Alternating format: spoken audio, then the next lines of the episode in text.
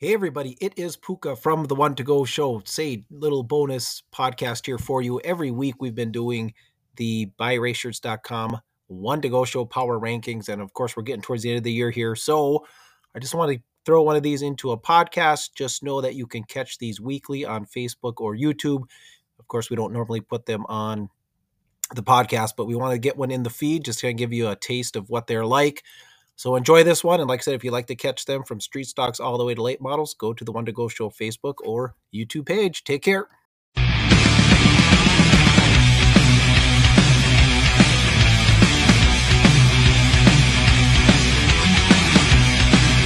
All right, race fans, let's talk a little late model action here from the past couple weeks, and then we're going to get to this week's power rankings.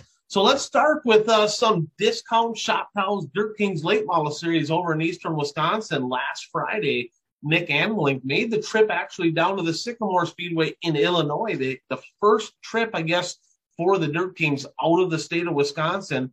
And he redrew. He started 12th. Tough, tough field of cars. Didn't matter. He drove to the front, parked it in victory lane, and uh, just really solidifying a great season. Went to Wilmot, Wisconsin the next night the lights went out. That ended that. And then this this past Saturday, he put a stamp on the season. He won the series finale over at the Outagamie Speedway in Seymour. Nick Anvelink is king for 2021. The John Seitz Memorial up at the River City Speedway in Grand Forks, North Dakota. It was the AJ Diemel show. He flat out dominated all weekend long. He won the prelude to the Johnny, and then he absolutely put a stomping on him in the in the 9200 to win John Seitz Memorial. I think he lapped, I believe it was sixth place, seventh for sure. Got into a guy that he was lapping coming across the line, but he was flat out gone. I mean, just absolutely killed him. And a side note on that, night one, the prelude to the Johnny was the finale for the NLRA series. And Mike Mike Gresseth, I believe he got fifth place in that one. That locked up the 2021 NLRA Late Model Championship for the rookie from Harwood, North Dakota. Congratulations, Mike Gresseth. Now, the Russ Larson Classic up at the Northern Nationals at the Gondik Law Speedway. The Double One Express doubled up, parked in Victory Lane both nights up in Superior, Wisconsin. Night number one, a great race with James Nitro Giassi. Um, super dry, slick. Giassi threw a slider, Doar, able to cross him over, never looked back, got it done. Night number two, luck was on his side. Uh, Derek Vessel had it. It was over. I think the bottom was just starting to latch down just a little bit, and then it started to rain. Washed that little bit of a rubber off the track. Vessel kind of made a miscue on the slick slick track. Didn't know what to do in the rain.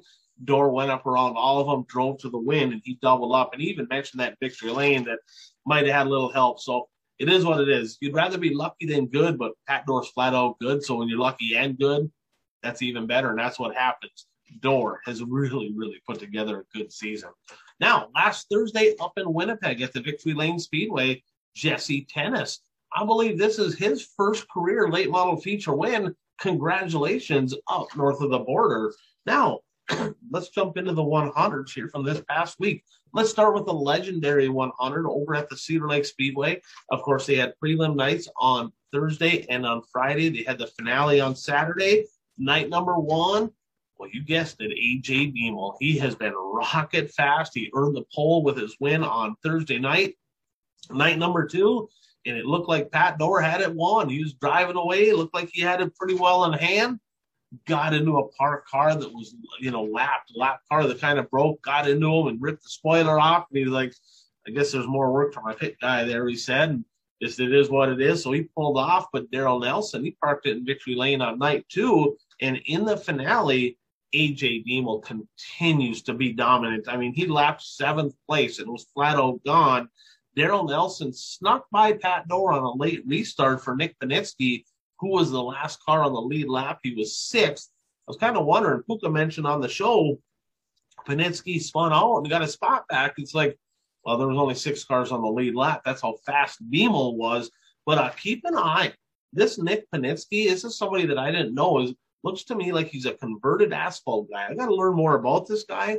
I'm telling you, looking at his numbers, his stats, and watching him race, this is a guy that's going to win some races. He is really, really good. I'm excited to have another quality late model driver in the area. This guy looks like he could fit the bill. Now the WISSOTA 100 over at the I-94 Sure Step Speedway in Fergus Falls. They had three prelim nights, and then of course they had the race of champions and the finale. Night number one, the track owner himself, Don Shaw, cruised to an easy win. Gets second at the Seitz. I mean, this guy's incredibly fast, limited schedule, and he was flat out gone on the high side. Night number two, the national point leader, Cole Searing. He holds off some 28 guy from Wisconsin. Oh, yeah, Jimmy Mars. That's never easy to do. So, congratulations, Searing, on getting that one done. Night number three, Travis Budaslavich, who incidentally, night one was leading the heat, got a flat tire. So, he might have maybe won night one. He had to wait to night three. He parked in victory lane, got himself a front row starting spot, and, and then he actually won the race of champions as well. So, a great night for Travis Budaslavich in the 31. And then the finale, a great race, great race over there in Fergus Falls. Jimmy Mars took off and he won. He won the feature, and everybody's like, well, you get Mars in the front, he's going to be gone. And he did drive away, but um, Dave Moss found something on the high side and had it in flat out kill mode and chased him down. Could not clear a lapper. Uh, the lapper was just right in that line, and he just was not able to maneuver by him. Jimmy Mars held on, but a great run for Dave Moss getting second. Now, let's uh let's talk about what's coming up. We got eight possible shows left for points for WISSOTA points, and there's uh this weekend you got the Punky Manor Challenge of Champions over at the Red Cedar Speedway in Menomonie. Heats Friday, features Saturday. I believe Jesse Glenns might be the uh, reigning champ of that, but man, the smart money's got to be on 58. He's been so dang good as of late. So keep an eye on that. It's on Dirt Race Central. The Casino Speedway, they have the fourth annual Autumn Classic, two complete shows Friday and Saturday out in Watertown. And uh, your number one and number two drivers in WISSOTA, Chad Becker, of course, second, and Cole Searing, number one. They'll both be there. Scott Ward, the wild child, doubled up last year, so that should be good racing action out there.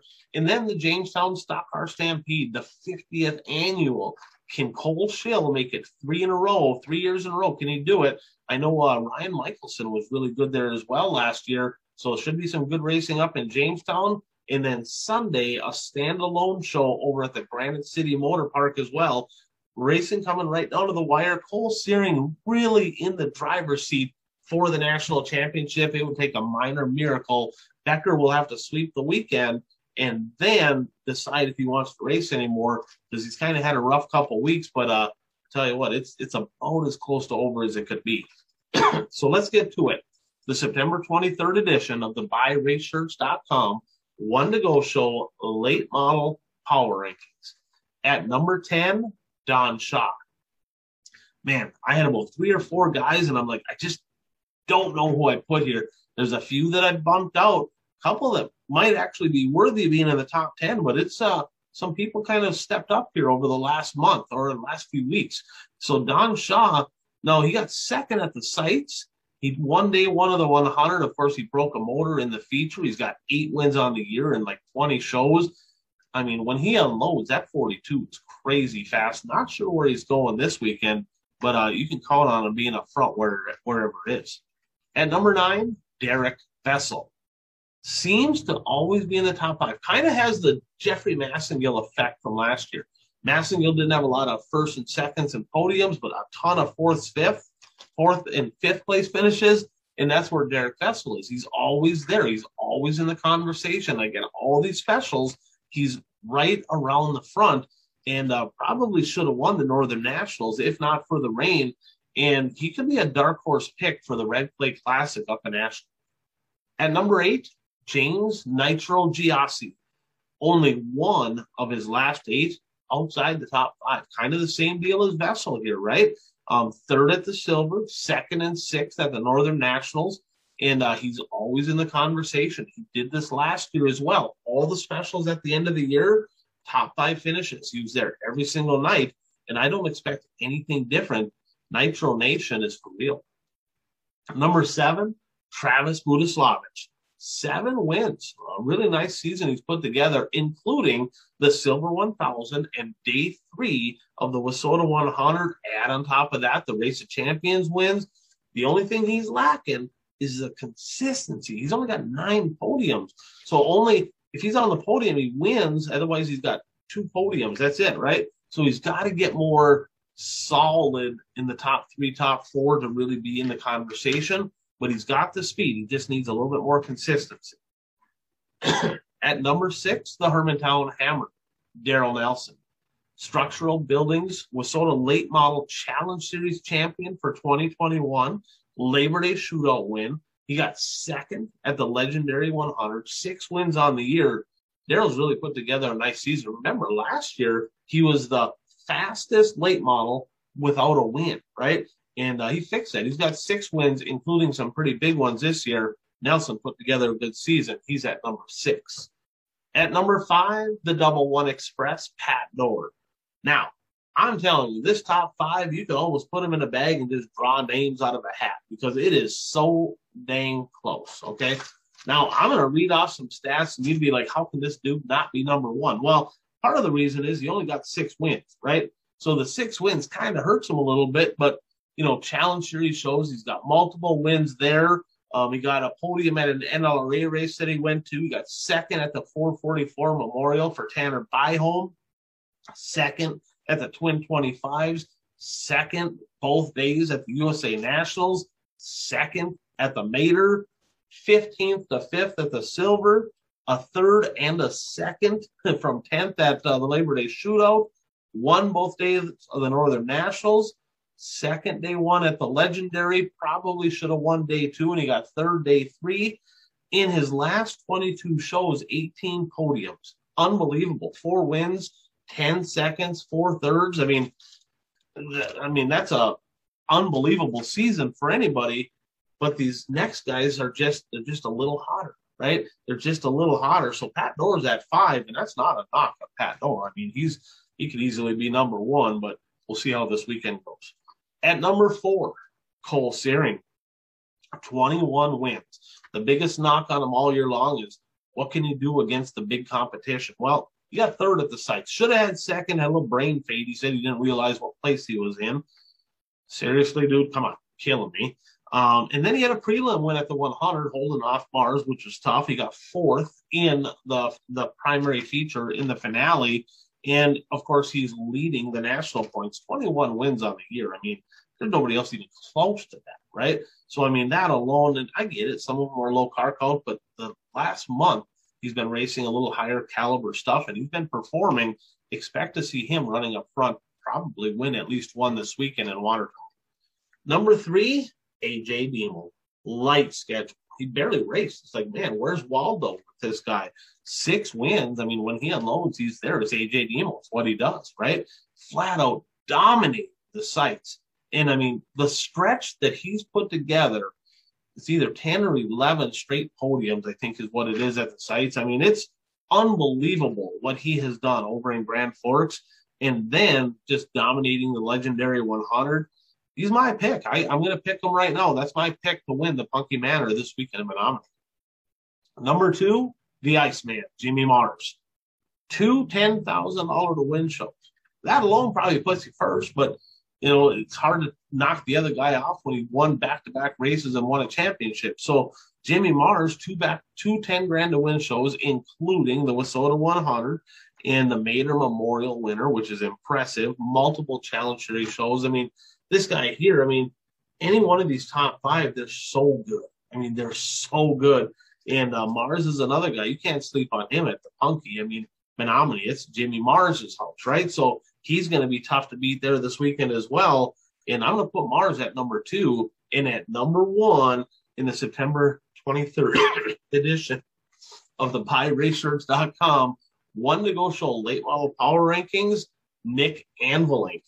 12 wins on the season. He won back to back Dirt Kings races, one of them from 12th. He's traveled well. He won one at the USA Nationals. Um, he ran well at the at the or at the Mater. I think he got fifth or sixth at that deal, so he ran well there. And uh, just an excellent season. Locked up the championship, and it's like man, you look at the numbers from Beemore, you look at Mars, you look at you look at Searing, and it's like, man, should they be ahead of Nick Anvelink? I'm not really sure. But how do you how do you win back to back races? We got you at number one. We can't fade you for winning the last two races you were in.